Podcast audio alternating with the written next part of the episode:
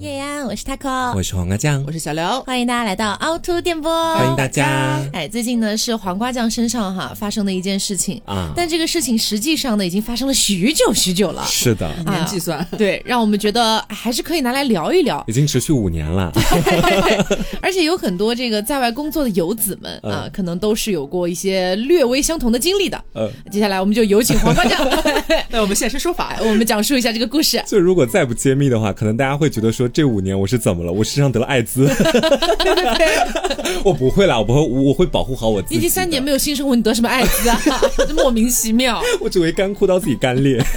就我讲一讲吧，这其实是跟我妈相关的一件事情。就先前在节目里面，我记得也跟大家吐槽过，就是我妈妈对我的整个管理模式和很多人的妈妈对你们自己都是不太相同的。对，就我简单的举几个例子，大家就能够明白我妈平常啊，就是我在杭州这边工作，她对我实行的是怎样的一种管教方式。嗯，就首先第一个就是，如果他给我打电话，我在外面可能是因为有点事情，或者说是正在跟别人通话，嗯，我没有办法去接到他的电话，这个完全是呃一个客观因素，并不是我自己主观不想接。啊，真的吗？哎，我这个节目可能我妈也会听啊，就是我会觉得说。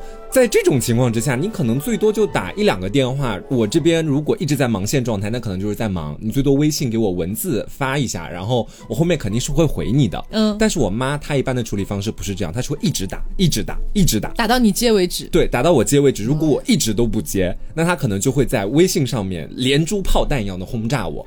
有很多次情况是什么样？因为我本人过的其实是跟大家截然相反的那种昼夜作息时间吗，就经常你们开始工作，我刚好结束工作。然后我在睡觉，比如说早上大概十二点的时候，一般都是本人正在安眠的时候。然后我妈这时候如果打我电话，我没有接，她就会一直打，一直打，然后那个铃声就会一直响彻。然后因为我在睡梦的状态当中，我完全不会看到那个手机上面究竟是谁来电，我只会觉得说很烦，我就全部都给她挂掉。然后她就会一直大概就是能打十几个。然后等我醒来的时候再看，我的整个通讯录和我的微信里面都是一片火海了。哦，基本上就是完全轰炸那种类型。然后这时候我是更不敢接他的电话了。为什么哈？因为我曾经就是在我醒来之后，然后我看到那么多未接电话，我我就赶紧回了一个给他，我说不好意思，我刚才睡觉。你还要说不好意思？这么客气哦。我跟我妈就是得这样，如果我不表达我的歉意，她真的会骂我的。嗯，她会跟我说，她说你干嘛不接我的电话？你天天睡到十二点，觉得自己这个是一个正常的作息时间吗？然后就会迅速联系。到你知道你自己现在身上精神上面会有一些小小的问题，医生也跟你说了，早睡早起是非常重要的一件事情。嗯，如果你不这么做的话，你的病到底什么时候才能好？然后你知道，迅速的这个问题就被扩大了，扩大到关于我自己的未来，关于我的身体健康，然后我就会有很大的压力。突然之间，但是我们再回想一下这件事情的开头，其实只是。我 因为睡觉 没有接你的一个电话而已啊！说实话，我真的挺难理解你妈妈的。嗯，就是说，呃，我妈有的时候也会找我，然后找不到我的话，她就打一个电话，我不接，哦，算了。我妈说算了吧，反正她也不想理我，那我也不想理她。所以你知道，而且有的时候是可能我忙完一整天，我真的太累了，嗯，我回去只想赶紧洗个澡睡觉。是。然后像这种情况下，我就可能会想说，我妈现在也可能睡了，或者说我现在打过去的话，我妈也是个话痨，她会跟我聊很久。嗯。就想说哦，要不明天再回他，然后等到明天的时候，我可能忘记了。是，但是但是我妈可能又会给我打个电话，但那个时候我可能又在忙，就这样周而复始。她每天给我打一个，然后那个通话显示就是未接嘛，我没有接，可能在我们的对话列表里面 就会连续几天出现她给我电话打电话我未接。后来你们一年都没有再联系。对，然后直到可能就是有一天我突然想起来了，我又给妈妈打过去，然后她也不会再骂我或者怎么样，她只会说：“哎，你前几天怎么没有接电话？”她只是询问你，然后你解答一下就。好了对，我说我在忙，他说哦，那还好，对，没有安全问题就好。就是我妈妈她不接受我的原因是，我说我自己在忙，她会说你忙到连接我一个电话的时间都没有吗？确实没有啊。而且她会给我定一个指标，就是说以后如果不管你在再忙的情况之下，我给你打电话，你一定要接。如果你在忙的话，你要告诉我说我在忙，我们待会儿再说。她说我也不会缠着你多说话，但是你一定要把那个电话接通。她会有这方面的执念。可是你有的时候就是在录节目啊，手机就是飞行的。对呀。但是如果是他完全打不通，然后我也没有给他任何回信，他就会一直开始去骚扰我。曾经也是出现过，曾经也是出现过这种情况的，就是我录完节目刚走出录音间，打开我手机的那个飞行模式，哦不，关闭我手机的飞行模式，就看到十几个未接电话，加上他的连环炸的消息，就我觉得这个大部分人应该都挺难接受的吧，有点压力，说实话。但是我想问一个问题，就是在这件事情的解决方案上，你有做过什么不一样的措施吗？我只是跟他表示我很烦。妈妈不要骚扰我。那我们今天就逐一击破，好不好针对这个问题，其实我也有过类似的经验。就比方说，我们在忙的时候，可能妈妈在打电话，但是一般都是可能妈妈想你了，想跟你闲聊两句。如果这个情况下我没有接的话，她可能就默认我在忙，她就不打了。然后等我看到的时候，我会回她。但是我也会时常出现那种像他给我讲的，可能他打了电话，发现我没接，哦，他也就作罢。然后我看到之后，可能也就忘记，嗯就可能好几天之后，我再去打给他的时候，我妈会酸我两句，说：“哎呀，也不知道你一天到晚都忙啥呢，我都不敢给你打电话了，每次你都不接。”然后酸我两句，然后我就可能跟他承认说：“哎，我我又给忘了。但，是我妈现在最近也是这样的，就我每次不接她电话，她都会在微信上面，倒不像以前那样数落我了，她会跟我说对，她会阴阳我，她说汪总大忙人。我说我不是你儿子吗？你叫我汪总干什么？但是其实这个问题，你下次或许可以跟你妈说一下，就是如果说再遇到，比如说妈你给我打电话我没接，那我应该就是在录节目。嗯，录节目的时长你也知道，我们一期节目可能你按一个小时左右来看吧。一个小时之后，如果录完节目我看到，我肯定是会打给你的。嗯你先告诉他你不接电话可能是出现了什么样的情况。你如果一直不跟他讲你不接电话是因为什么，他就会觉得你不想接我的电话，嗯他就会生气。其实有的时候情况往往是这个样子的，就是可能我正在录节目，他给我打电话，然后我没有接到，然后我下了节目之后，我看他那么多的未接电话，再加上我录完节目出去之后，那个时间已经过去很久，可能他已经睡了，然后我也就会当天就没回他，然后到第二天我又忘记，忘记了之后，那不跟我一样对，然后他第二天再打电话给我，哦，我刚好接到了，然后这时候他就会质问我为什么，我说昨天在录节目，然后他就会继续往下说，他说啊，那你今天都不录节目了，为什么不记得给我回一个电话？我说我你这不是给我打电话过来，然后我再跟你讲吗？他说你就不能主动给我打一次电话吗？那你就主动给他打一次电话呀！哦，我觉得也也可以理解，就是因为就是我们一直和瓜一起生活，其实蛮久的了。嗯他和他妈妈的相处模式，我们一直都是一个看在眼里的状态。是疼在心里。对，但是也不能说什么。但是有一个这样的问题是什么呢？就是你一直其实有点默认鸵鸟心态。啊，他本身就是你妈妈跟你交流的这个状态，已经给你造成一些压力了。你就潜意识，其实你就确实你不想接，有时候是有时候可能你没在忙，你是我曾 曾经有那么几次，确实是这个样子的。啊、但是你还是我前面说的，就是你偶尔要记得主动给他打一下，或者说，比方说他给你打电话你没接到，你确实在录节目，然后录完节目之后可能过去一小时了啊，你觉得你也忘记了，或者说你再打回去他已经睡着了，你就给他发文字说我刚刚在录节目。他不接受任何文字的方式，你那你就他进行交流就给。他发一条语音。你 给他录个视频吧，好不好？我哎，你这么一说倒是提醒了我，就是我曾经有跟他提出一个解决方案。我说我也跟他坦白，我说我每次听到有电话铃声响，我就会慌，这是我自己的，其实无关于父母的那边的，就是一个小小的怎么说心理压力的焦虑对心理压力的焦虑，我没有办法就突然接受一个电话铃声的响起。我觉得有很多人其实都跟我一样，是是是大。家恐惧电话铃声，尤其是微信的那种电话铃声。然后我就跟他说，我们以后很多事情那你换个铃声吗？如果不是特别重要的事情，能不能就是咱们通过文字的方式来交流？然后我妈妈就跟我说，为什么都有时间文字，没有时间和我打电话呢？我当时心想，哎，我好像确实，但是我就跟他再反复的讲，我说我真的不太喜欢电话这种方式。然后他就会打视频，对他就会觉得说我嫌弃他，我现在一个人在外面飞得高了，飞得远了，直接就汪忘总了对，啊，管不到你了。忘了在家中的他了。就是其实很多时候啊，我承认，嗯，就很多听众听到这里，可能也都会觉得说我在给自己找很多借口。我承认我自己有做的不对的地方，我深刻的认识到了这一点。啊，我知道，就是确实有那么好几次的时间里面，我是明明自己没在忙，但他电话一来，我就非常烦躁，然后我觉得说我接起来，我也不会跟他有特别好的一个对话环境，很有可能还会吵起来，然后我就会装不在。就是等那个电话铃声响完，然后手机恢复一片静默之后，然后我再看他给我发很多消息过来，我就心里更焦虑，但是我又不想回他。你知道这让我想到什么吗？嗯很像那种结婚了三四十年的夫妻，然 后哎，老公在外面想要偷偷喝两口酒，然后老婆就连环轰炸，然后那种看到手机在那里震动也不想接，就是那种感觉。对，就是我来讲一讲，就他平常跟我的对话内容主要是什么吧。我觉得这其实也是我比较抗拒接他电话一个很重要的原因。嗯，他跟我讲的其实有很多时候无非以下几方面的内容。第一方面是什么？就是他会叮嘱我啊，你记得要把自己的房间打扫干净，就一次两次还好，但是基本上这是每一次电话里面都必须出现的项目。每次都会说今天房间有没有打扫干净，猫有没有去你的床上，猫的脚会踩在猫砂盆里面沾上屎，不要让它到你的床上去。哦，它知道我养猫之后，基本上每次都会叮嘱这些。卫生问题，对卫生问题，然后它也知道我平常是一个不太勤洗衣服的人，所以它就经常会给我一些支招，就是说把衣服全部都寄回家里面去，把床单也都寄回家里面去，他洗完再给我寄过来。对，他会给我这样的一个支招，但是其实我本人并不是太需要这样的一个帮助，因为固然我洗衣服的频率相对来说比较低，但是我也会洗。把衣服寄回家里边洗，再给你寄回来，这件事情让我听起来真的很离谱哎。这是你在你们的身上绝对不可能会出现的事情，不？可能出现这种情况、啊，这感觉是初中我住校，然后住完校每周末回家会把衣服带回去洗。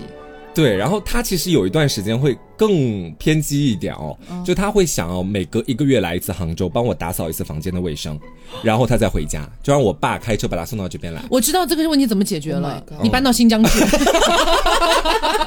他，到时候我坐飞机，搬到最远的边疆，看他怎么来。我住撒哈拉里算了，真的，找也找不到我，这辈子别再相见了。克拉玛干沙漠，这蛮夸张的。其实听起来，我在以前的节目里好像有提过这个点，对啊你提过是有提过。说你大学的时候，对，然后当时我们总结的是他有一种过强的控制欲，嗯，然后我不知道他是听了那期节目，还是后面我跟他聊天的过程当中，我自己有表示我的不满，他后面就比较鲜少提到说你把衣服寄回去，我给你洗了，他只是会时常叮嘱卫生问题，嗯。啊，这是第一个，然后第二个就是什么，就是其实我觉得慢慢的哈，我在外面待的越久，我就会觉得说，如果妈妈没什么事情跟我进行沟通的话，没有一个具体的事项，嗯，那你在跟我打电话的那个频率就尽量少一些。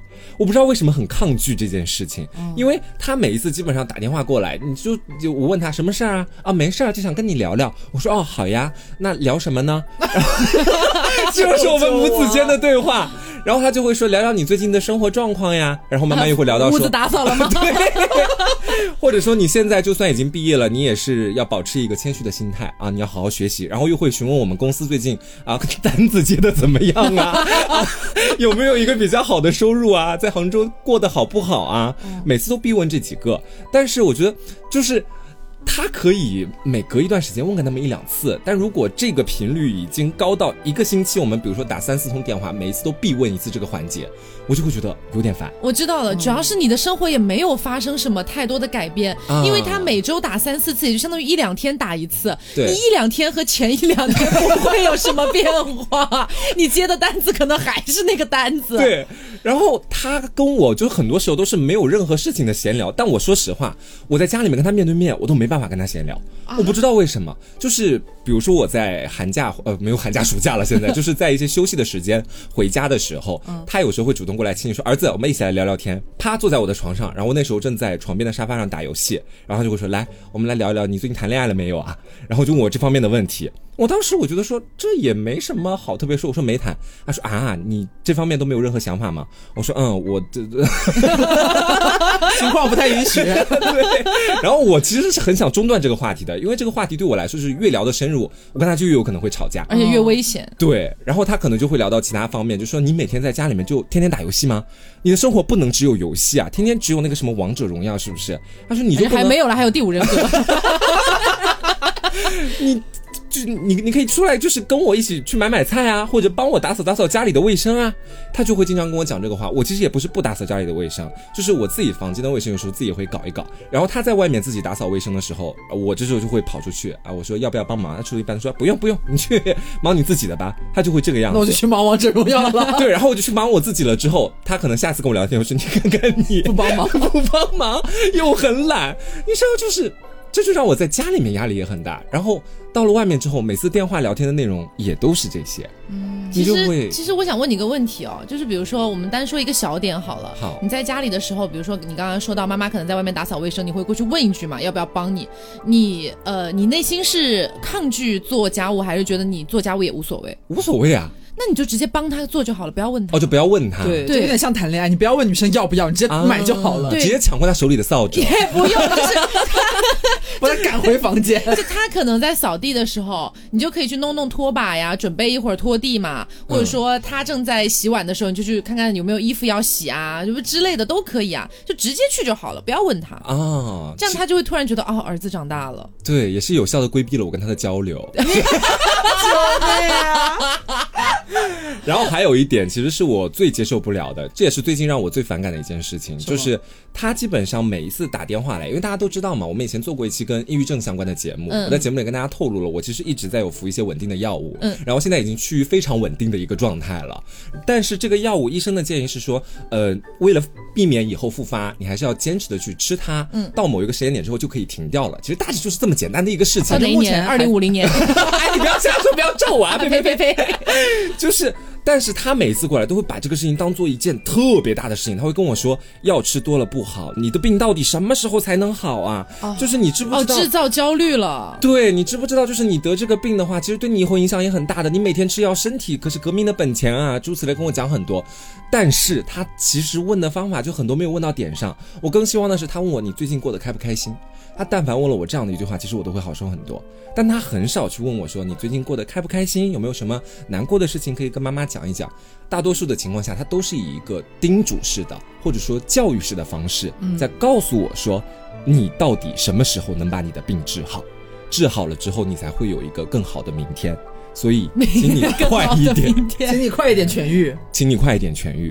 但问题就是，我也不知道什么时候痊愈啊。就可能在妈妈心里，她问的那些话和你想听的那些话，她的出发点可能是一样的。对这个我们都知道。但是有的时候，可能妈妈跟你讲话的时候，她难免会想要站在叮嘱的角度跟你讲。嗯这个问题，我妈妈之前也有过，然后我跟她沟通过，是这样子的，就是我妈这个人呢，其实比我还要话痨，就我妈的话特别多，每次跟我打电话，基本上都是奔着半小时、一个小时或者一个半小时去的。嗯就真的每次打电话都很久，所以这也就是为什么我看到他的电话，我可能当天不会回，我真的害怕。因为当天聊不完。因为我已经很累很困了，如果我接起来，可能就是一个小时的电话，嗯我就相相相当于跟我妈在做了一趟节目那种感觉，对，就很累。每天录两期节目，对，然后后来有一次就是次数多了，他也是老是站在那种叮嘱的角度，嗯哎，就跟我讲说，哎呀，你要小心啊，有妈妈跟你讲啊，这个人心难测啊，什么什么什么什么之类的，跟我讲很多有的没的。然后我终于有一天受不了了，我就跟他讲，我说妈妈，我们可以谈一下吗？他说啊，可以啊，你想跟妈妈谈什么呀？我说你可不可以就是尽量少一点，就是站在老师的角度，好像要教育我的感觉。就其实你讲了很多，我也知道，我也知道你在关心我。可是因为我给你打电话，就是我本来就是抱着一个放松一点，跟妈妈聊聊天的一个心态。但是你老是想要教育我的话，我就感觉我在上课，我很累。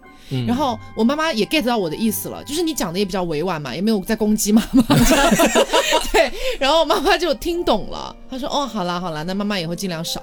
然后再后来有的时候她还是会出现那种叮嘱的状态，然后我就我就会提醒他，我说妈妈，就这样，他说啊、好了好了好了，开始教育你了，哈不教育你不教育你这样子。啊，但是你妈妈是一个会愿意在你面前服软的人，我至少是因为从你刚刚讲的那个里面是听出来了这种意思在里面的。你没有跟你妈妈这样谈过吗？我跟我妈妈讲过，但是可能是因为每个人的个性不一样哈、嗯嗯就你可能在面对这件事情的时候，你会选择直截了当的告诉他，一个委婉的方式，我们共同商量解决办法。但我的性格可能有时候会憋一点。憋在什么地方哈？就是他可能在那边念念叨叨，你病什么时候好啊？你这个心理疾病对你的身体健康是很重要的一件事情啊，巴拉巴拉。我可能这时候都不会说话，因为我心里面那个怒气值已经在上涨了，嗯你知道吧？就是我一直在憋，我在想，我就忍，我我心里想的是忍一忍，再忍几句话，这个话题说不定就过去了。但我妈妈永远能够挑战到 我忍不了的时候，因为她的那个话题是绵绵无绝期的，然后这个时候我就会憋不住了，我就会像火山爆发一样，你会直接生气。突然喷发。对，嗯我说你能不能不要再说了？我不知道我病到底嗯什么时候才能好，你要不然我把医生的电话给你，你自己打电话去问医生。天哪！我每次问医生，医生也没有给我一个准确答案。你每天为什么要这么拷问我？我就会这么跟他说。哦，然后他这时候又会说：“我没有拷问你啊，他说就是你自己生活习惯作息也不太好啊。他就会觉得你态度不好。对，然后又会觉得说，其实我在生活里面很多时候我睡得晚、起得晚，他也都知道，他就会这时候迅速的，好像拿出几个鸡毛当令箭那种感觉，迅速的扣到我的身上，希望我去服个软或者认个错。但是好像我跟他长久以来的相处模式都是那种，他很高，我也很高，就是他压着我，他想要通过某件事情让我承认错，我偏不。但有时候就比如说他恼怒至极，说了一些很伤害我的话。然后，比方是说以前我们俩也吵过我娘什么的事情，嗯，他也指责过我这个，然后当时我一点就炸，我说别人怎么说我可以，但是你是我的妈妈，你不能这么讲。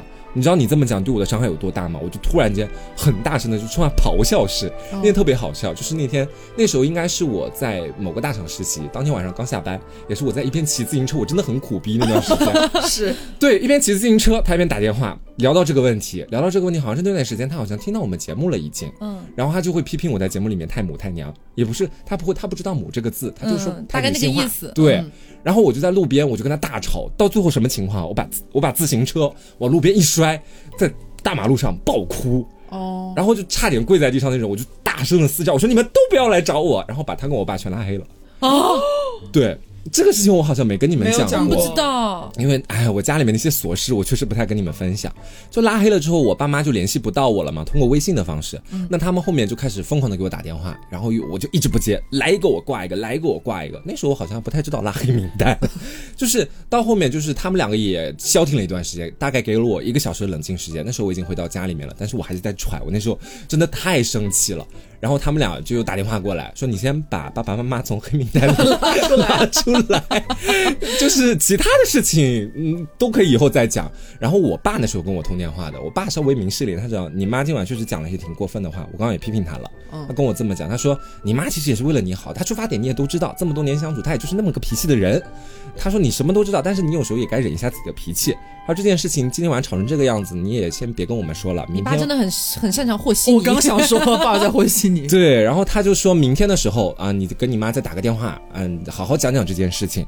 然后我说好，我当晚就把电话挂了。然后第二天好像也没回。嗯，然后到后面也是我自己想通了，我说也没必要拉黑，把他们从黑名单里拖出来了之后，我妈也发现了，然后他就给我发了个消息吧，应该就突然发现自己能发出去之后，又给我打语音电话，我们才和好。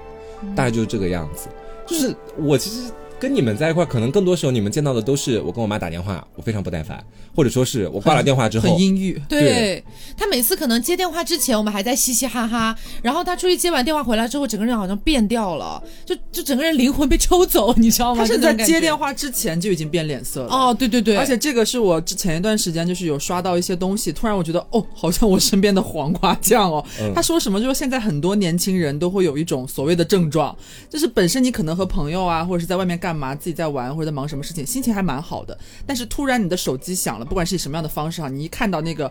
打来电话的人是你的爸爸妈妈，嗯，是你的某一个固定的一个亲人，你的心情就会瞬间从那个比较嗨、比较快乐的值，一下子把你拉到很阴郁的地方，就整个 就就像是一个就是镇定剂，你知道吗？就哪怕你上一秒在坐过山车，过山车上你手机响了，你知道是把你打来，你就可以面无表情。就是大家好像很多人都有这样的问题。我觉得我在做零的时候，可能我妈电话打过来，我都会迅速变直男，迅速抽身。喂，妈妈，请说。就是。我听黄瓜这么就这么长时间，就是也偶尔会看到他和爸妈打电话，他那个状态，我会发现，包括他刚刚讲的这些故事，我觉得瓜是一个特别喜欢，他是蛮喜欢忍的，但是呢，他和别人忍就算了，他跟他爸妈也忍。嗯，就是我会听下来，我相信他会肯定也觉得他和他的父母其实，在相处的过程当中是都有一些问题的，而且我觉得他们的沟通都好像不是特别有效的感觉。对，就是你会等到他这个话说难听的话，你不喜欢听的话说完了就算了，如果没忍到他说完的那一刻，然后就爆炸。爆炸了，然后他也爆炸。对我俩就一起爆炸，变成烟花。但是我觉得你是真的要尝试努力一下，比如像 Taco 前面说的那种，如果你一直很介意一个点，你要让你妈妈知道你到底为什么介意她。嗯，包括你，其实你刚刚在节目里边你自己有讲出来，其实妈妈如果怎样怎样说的话，你是会比较容易接受的，你比较想听到妈妈说哪些话，你告诉她，你教她嘛。我觉得其实就是听下来会觉得，嗯，你的妈妈或许。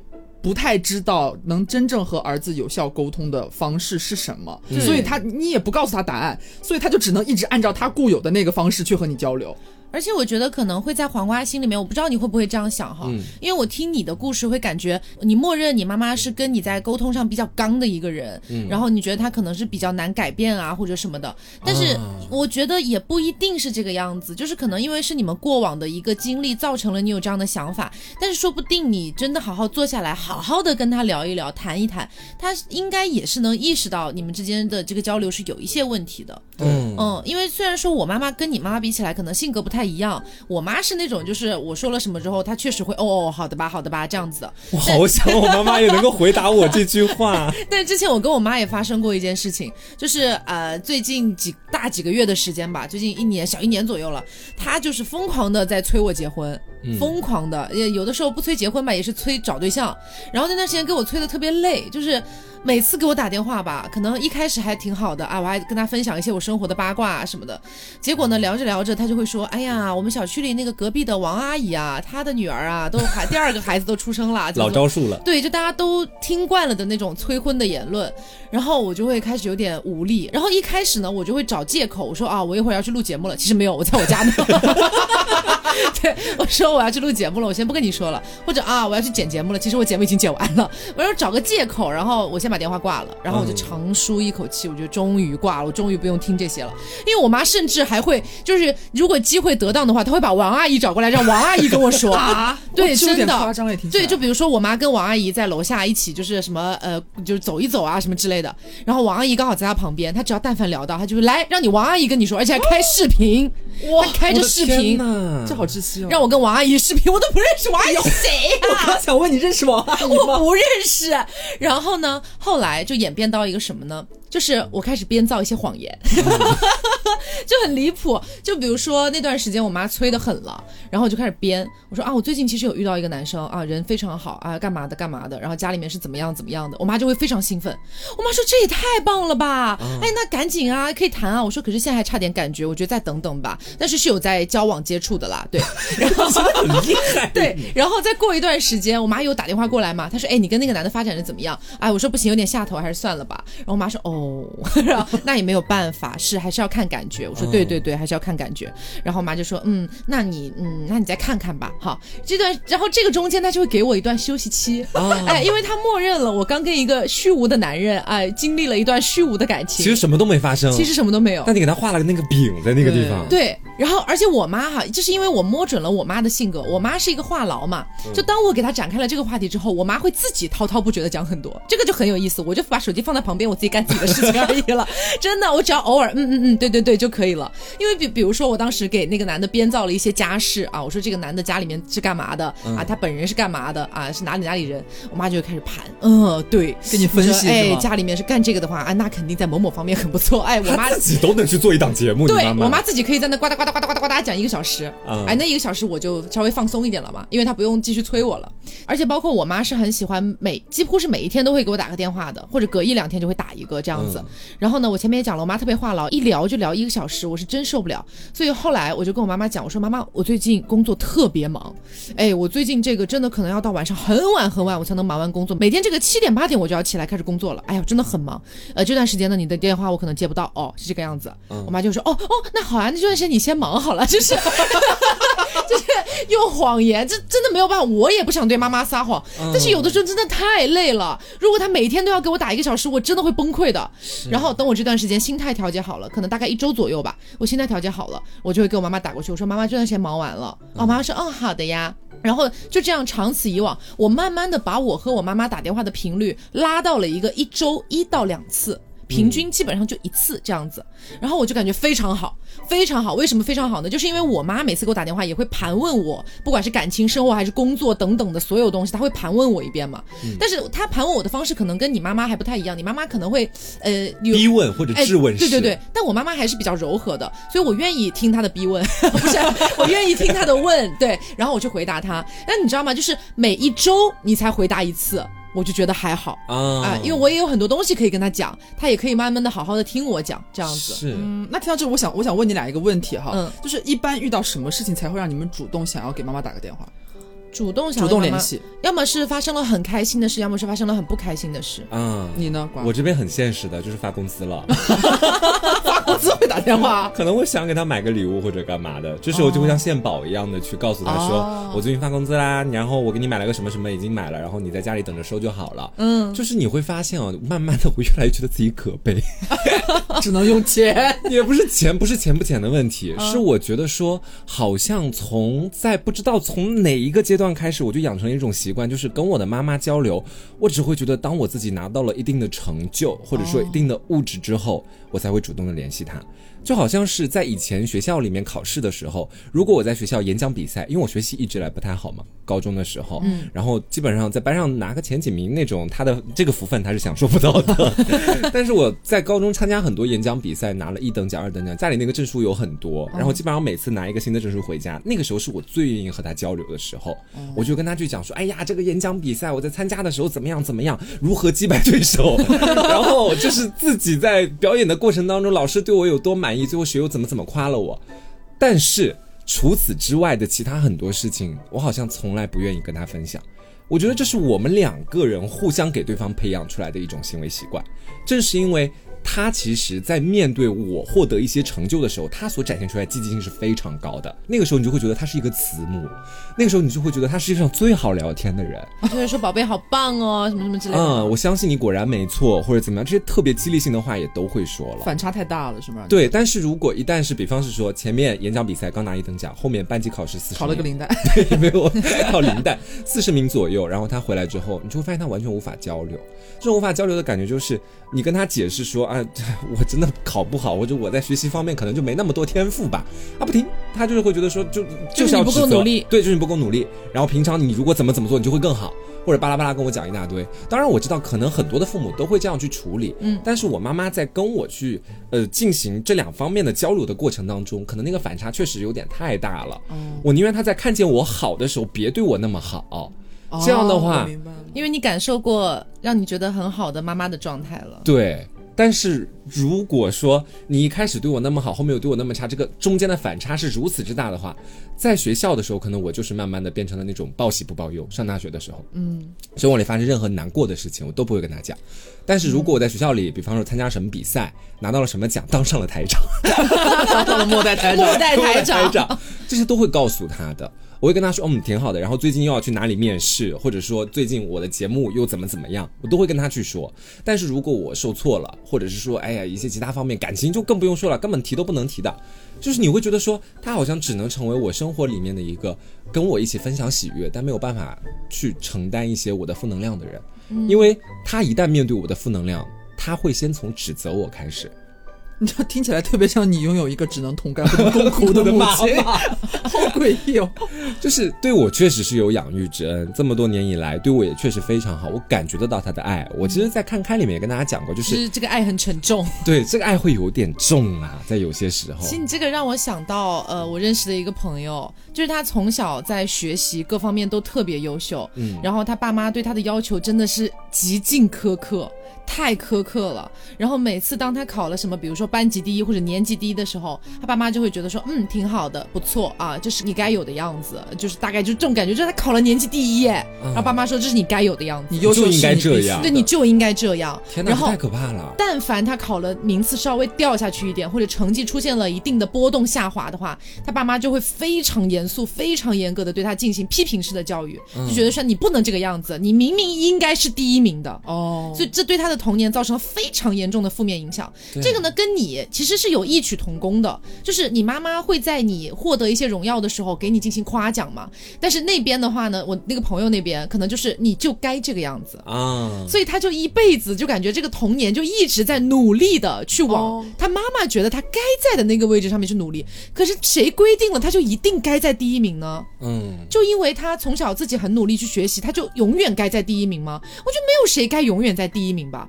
就导致他现在就就是感觉每次想到这个问题，他就会很痛苦，所以就是很容易出现这种问题。这个就会扯到跟原生家庭相关巴拉巴拉的很多问题了。但是我就从现在的角度来说啊，还有另外一个点，也是我觉得我跟我妈之间没有办法正常的沟通交流很重要的一个原因，就是你们有没有发现，我跟我妈打电话，我在扮演一个人。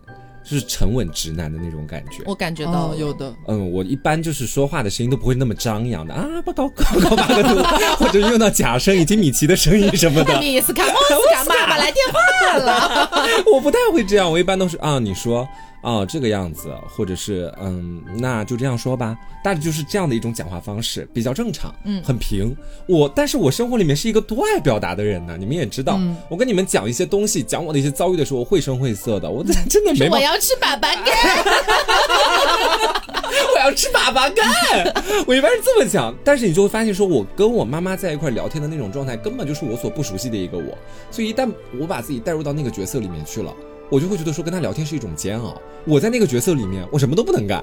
因为我觉得这个的核心原因，这这也就是为什么我刚才要说那个故事。嗯，它的核心原因就是你觉得你在你妈妈心里面不是她想要你成为的样子啊。是的，嗯。但其实或许你妈妈觉得你不是那个很优秀的样子，普普通通的样子时候，其实也是可以的。但是没有办法，你在过往的成长经历当中种下了你心中这个模样，所以你会不自觉的觉得说。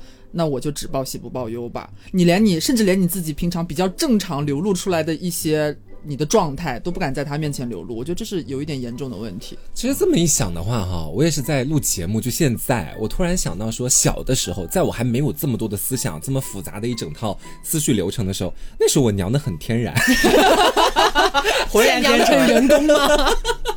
那个时候就是完全不知道天高地厚，也不知道自己到底娘不娘。因为那时候我声音跟大家讲过很多次，就是女孩的声音，然后自己在生活里面很多动作也是完全不受操控的，一个无法自制的人，断线的木偶。对，但是我妈那时候也从来没说过我怎么样，嗯，只是我不知道为什么从哪一刻开始，在成长的过程当中开始给自己戴上了一个面具。但是这个面具只在我妈妈面前展现，我不知道是从哪一刻开始的。但是我现在也不敢把那个面具摘下来了，我怕我突然有一天跟我妈妈打电话说“嗨，妈妈”，我妈会觉得你疯了 这种感觉。但是我觉得我们还是要有一个方法嘛，就是给如果有类似情况的朋友应该怎么办？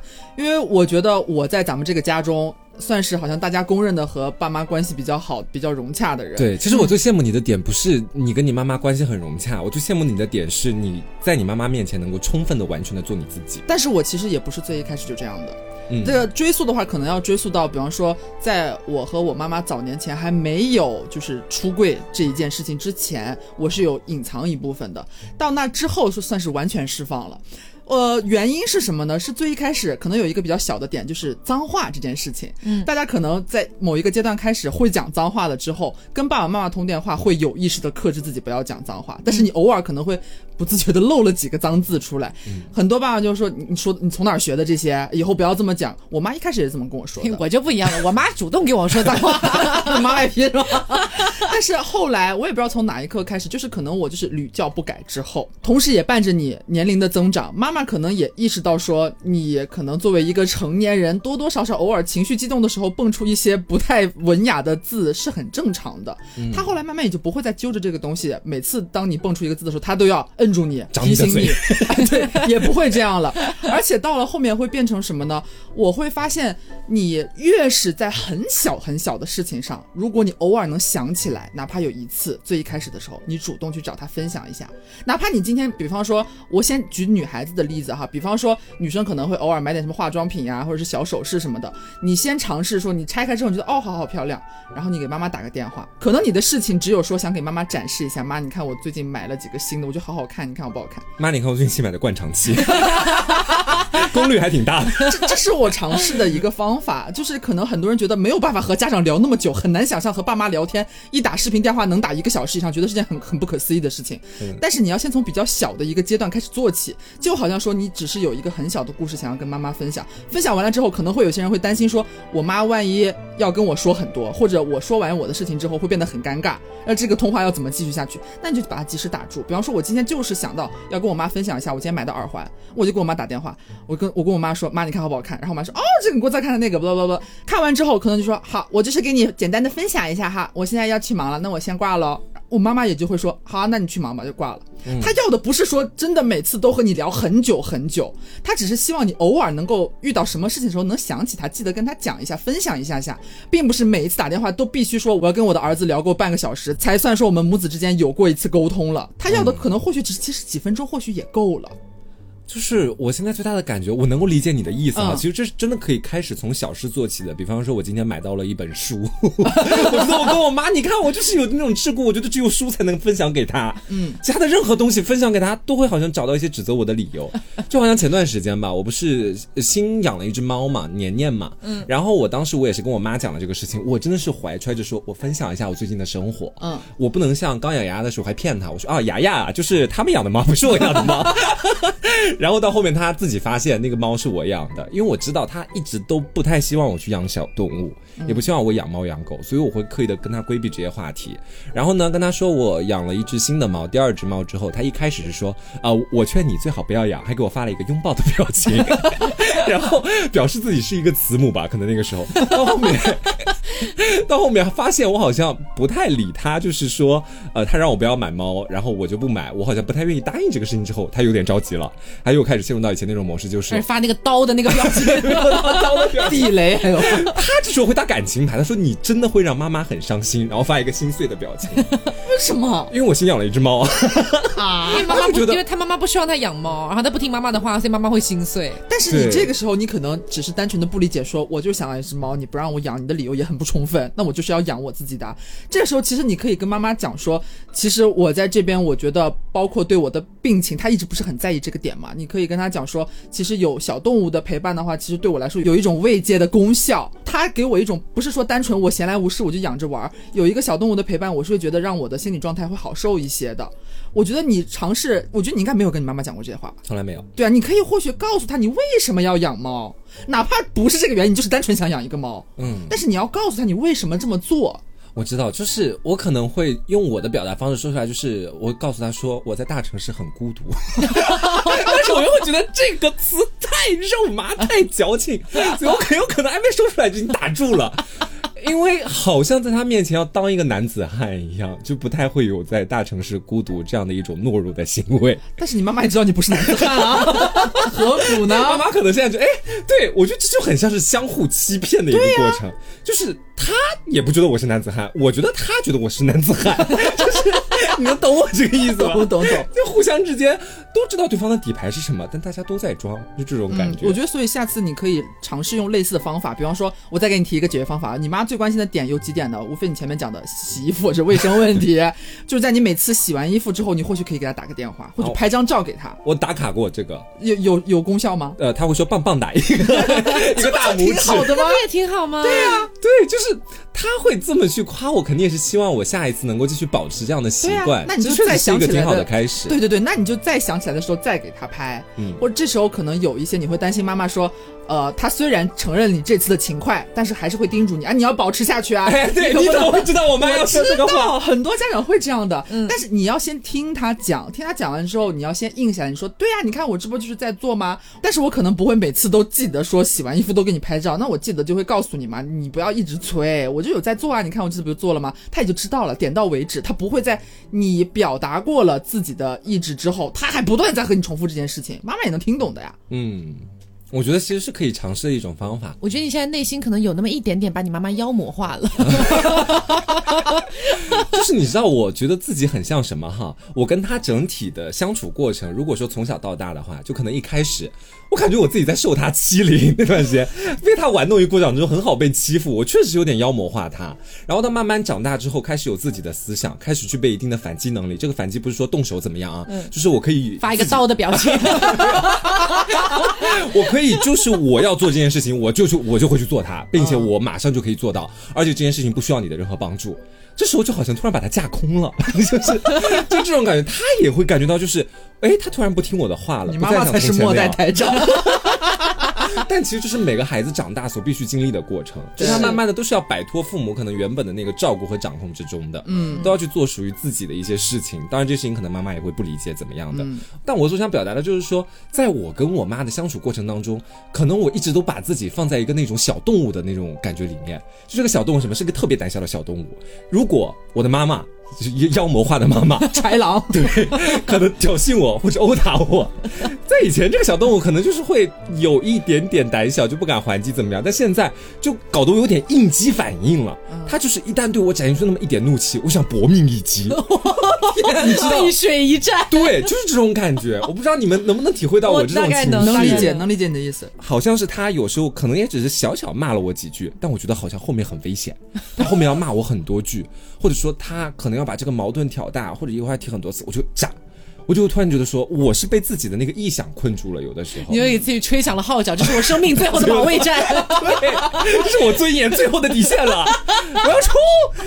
然后慢慢的就是在我的青春期十七八岁的时候，真的跟他大战无数次，有那么几次甚至到互相扯头发的地步，扯到真的很夸张。就是这些事情，我好像以前从来没怎么跟你们讲过。当然，我比如说我殴打我妈妈，我从来没有殴打。我觉得你可能打不过你妈妈。可不能瞎说，我觉得我还是可以的，我健身了。主要是他那个时候先扯我头发，然后 然后我哎，我被他拉的往下，我就往上又一抓，又把他头发扯住了。然后我爸回来就看到我俩互相扯着对方的头发。你爸说你们慢慢打。我爸就是和稀泥一级选手，我跟你说，我跟我妈这么多年关系一直维持不变，我爸也空了。所以就是你们俩一边扯着头发，你爸一边说：“你先不要扯他的头发了，你也先放开他的头发吧。你先把他微信从名单里面拉出来。但是我刚刚听到就是瓜讲那个妖魔化这个词，会让我想到我小时候其实把我爸妖魔化过。嗯，就我也不是一直从小到大都和爸妈好像让大家看起来这么和谐相处的。我小时候我爸特别严厉，我从小就特别害怕我爸，很像是你刚刚说的小动物那种心态。我觉得我爸是豺狼虎豹，然后我就是那种小白兔，你要跟他搏命一击。我不敢搏命。他只敢躺下装死。对我小时候就是对我爸爸，一直到可能我成年左右吧，我一直都是感觉能躲着我爸就躲着我爸。下班我爸先下班回家，只有我一个人在家的话，我就会关起我的门，或者我本来在他们房间看电视，我爸一回来我就回我的房间，就尽量避免接触和交流。嗯，他爸那时候就是以前在节目里还讲过，对他做了一件很过分的事情，但他想救助一只小猫咪，哦对 他爸说他说他什么假菩萨。哦伪善什么的？我觉得你爸是真过分。但是就是我们接着讲嘛，就是这个事情是直到什么时候才好一些呢？可能就是因为小时候我们确实没有什么所谓的自保能力，你知道吗？就是受爸妈的保护和庇护，所以爸妈对你怎么样，你得受着，你因为你也无处可逃。对，但是我们现在有反击的能力了，才会想搏命一不击。对，你看你的心态。长大了之后，你要学着和他和谐共处，而不是你长大了翅膀硬了，你要反击他，这是问题所在。就是因为我慢慢长大之后，发现可能是因为我小的时候，爸爸对孩子，就是你还不足以保护自己和有一些树立了。比较成熟的一些价值观之前，他会对你很严格，或者他可能也有一些他做的不对的地方，对童年的你来说。但你长大之后，你们你们之间的那个感觉是相对越来越趋于平等的，大家都是成年人了嘛。然后后来就是直到我去上大学之后，我发现我好像可以开始和我爸有一点点相处上的改变了。就是我一直觉得我跟我爸没什么话讲。就很像你和你妈现在这种感觉，我就很怕我爸给我打电话过来，我觉得我跟我爸没话聊。他打电话可能我跟我妈能聊半小时，但我跟我爸的通话在那个时候基本上平均值维持在一分钟到两分钟就会挂掉，嗯，就我觉得很生硬。然后后来我自己尝试了一些方法，看怎么样能够和爸爸破冰，你知道吗？用到“破冰”这个词，就是说我逐渐发现。和父母打电话相处是有一些技巧的，尤其是在大家，比方说离家去上学，或者是离开家去工作之后，和爸妈不在一起。爸妈为什么想要给你打电话？无非就是关心你的生活状态，关心你的情绪，你在外面过得好不好？因为他看不到你，这个时候你就要满足他他想要知道的东西。同时呢，很多人害怕接电话，是因为觉得爸爸妈妈总在拷问自己，问自己很多问题。你最近过得好不好呀？你有没有遇到什么事情啊？哎，对，这就是我们两个开始出现那个心理分歧的时候。你这时候面对他们的拷问，你会觉得说，他们只想了解我的生活，然后我这边我的脑袋里可能又是那个搏命一击的理论，我就会觉得说，他想掌控我。我在杭州，他还想掌控我。我告诉你解决方法，就是很多家长会想要抛出很多问题来，用这种方式来了解你最近过得怎么样。嗯，你可以在简单的作答之后抛问题给他们。你要问他们最近过得怎么样，最近有没有遇到什么事情？你跟妈妈或者你跟爸爸最近有没有呃吵架呀？啊，或者什么爷爷奶奶过得好不好呀？呃，最近吃什么了呀？有家里面有没有发生什么事情？你要多问他问题，不要总是让他问你问题。嗯，你不要把自己总放在一个很被动，好像受拷问的一个角度。所以这个时候，如果爸妈问你越多，你越会有那种逆反心，怎么永远有问不完的问题啊？我好像一直在，呃，离家千里远了，我还要就像是一个被关起来的犯人一样，一直在听你的审问。啊，对我一直的感觉就是黄瓜酱非常像在远程做监狱。对 所以这种情况下，比方说你下次再接到他的电话，接到妈妈的电话。他可能一定有一些问题要问你嘛，你在回答了之后，你要及时找到话口去问他一些问题。嗯，你最近过得怎么样？哎，你跟我爸最近还好吗？呃，最近有没有哪里不舒服啊？爷爷奶奶啊，什么什么三姑六婆啊，最近有没有什么好笑的事情？有没有什么八卦可以分享给我听听？你要尝试多问他问题。就他每天问我，我也每天这么问他。就是呃，其实说白了，就是他给你打电话是想交流，也不一定说一定要得到你的很多答案，他或许也是想抒发很多东西的，只是你之前从来不问他问题，所以他要跟你交流，只能不停的问你问题呀。嗯，嗯，你的意思就是你不要给他问你问题的机会，你问先先把他给问。我问懵了。对 对对，因为这就是我和我爸妈现在的聊天、打电话相处的一个模式。比方说，因为我不太有黄瓜这样的心理压力，我还是会经常偶尔会记得给我爸或者给我妈主动打个电话。我一般就是打电话接起来的时候，我也会很欢脱，我说嗨，帅哥，就跟我爸讲，我说嗨，帅哥。然后我爸也会很欢乐的回答我，嗨，帅来哥，屁啦！嗨，伪善女。我爸会说嗨美女，真的。然后接下来一般我不会等他问我问题，尤其是你主动给他打电话的时候，他接起来你就要开始问他问题，嗯，大家就会觉得你在关心他，你想起爸妈来了，你想要问问最近怎么样，嗯而不是好像永远都是爸妈追在你屁股后面撵着你打电话。你再给他们打电话，你就先问。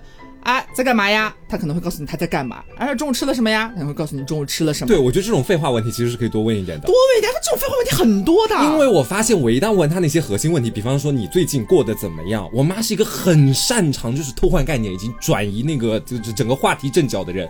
我觉得我在就是嘴嘴巴上面是得她真传的，真的，真的，她从小教我到大，你知道吧？怎么说？就是我一般开始问他他过得怎么样的时候，他会迅速的把话题转到我这边来。他说我什么都挺好的，就你呢？就不是不是，他是我，他会说我最近睡得不太好，我的身体状况好不好，取决于你在外面过得好不好。Oh my god！也就是这是好说沉重的母爱啊！对，如果你最近的话，这个病情，你哪天如果能不吃药了啊，那我其实可能就完完全全就能睡得着了，我也没什么好担心的了。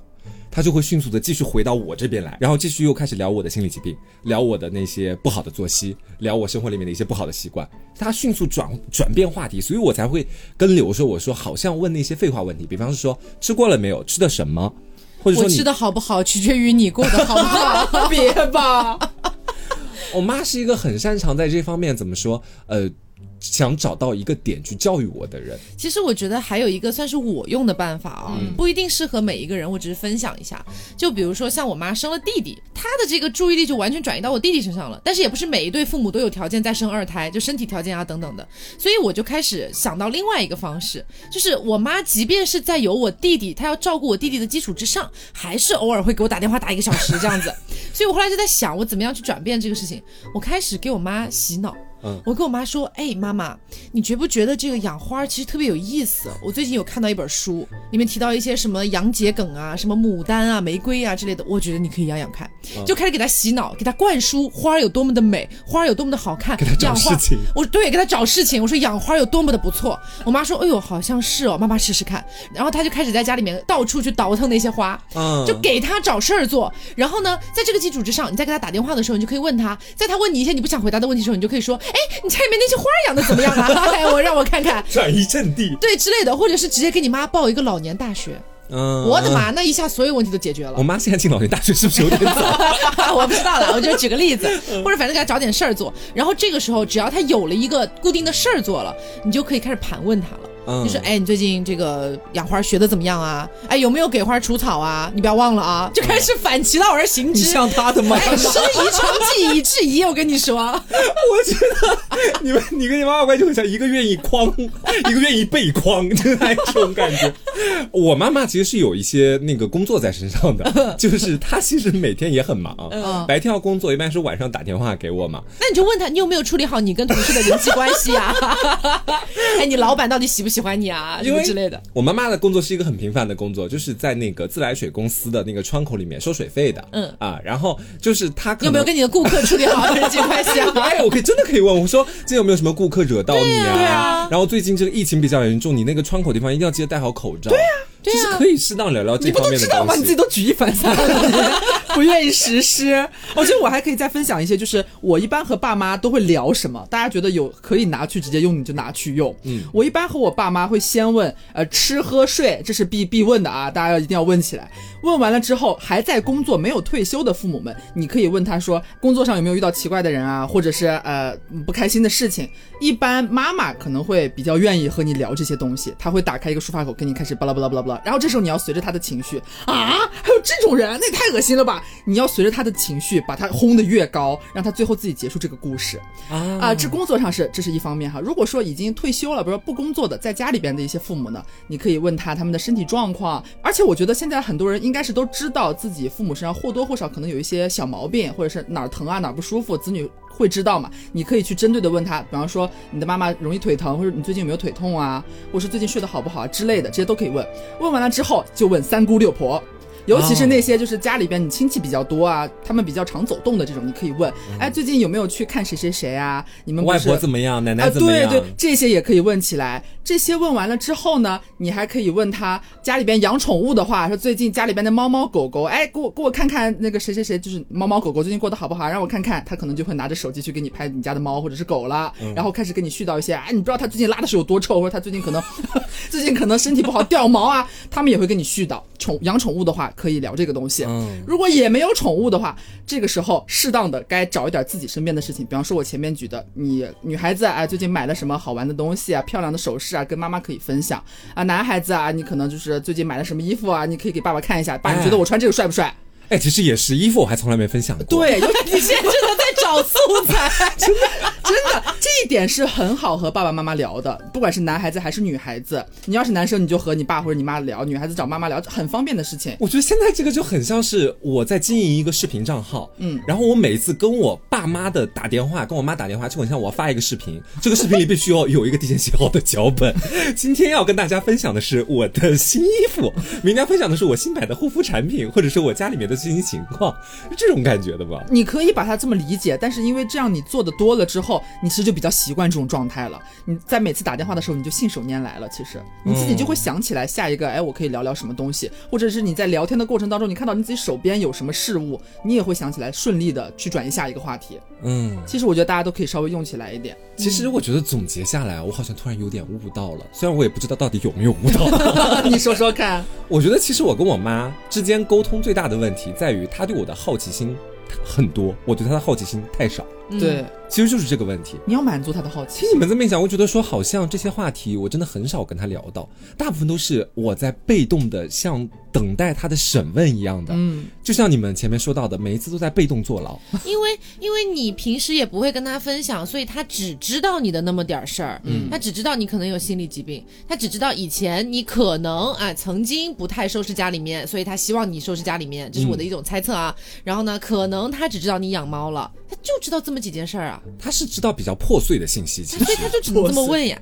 嗯，你要主动是的，你要主动让他知道一些你生活当中这些生活的碎片，你给他拼一拼，让他看到更多的一些画面，嗯，他就会越觉得安心。啊，之后他可能，你比方说你今天刚打了电话，讲了你最近买了什么衣服啊，或者是猫怎么怎么样，隔天或者是再过两天，他可能就不会问你同样的问题了，因为他知道最近的状况是什么了。嗯我可能有时候有点太被迫害妄想症了，我老觉得他问我这些问题就想掌控我的生活。那其实我或许可以转变一个思想，就是说我们只是在互相分享自己的生活而已。对，正是因为我们现在隔了很远的距离，所以需要用这种方式来表达对彼此的关心。对，其实是这样的一个出发点。对，当然我还是比较建议你可以坐下来好好的跟妈妈聊一聊，就是关于你们一些可能不。涉及到呃分享生活的这块的东西，就比如说他有的时候对你说的一些话，或者等等的这些，我觉得可能单纯通过这个方式不一定能解决得了，还是可以坐下来好好沟通。因为我觉得再怎么样也是亲生的这个母女 母子啊 母子，所以应该还是能聊的啦。对，嗯。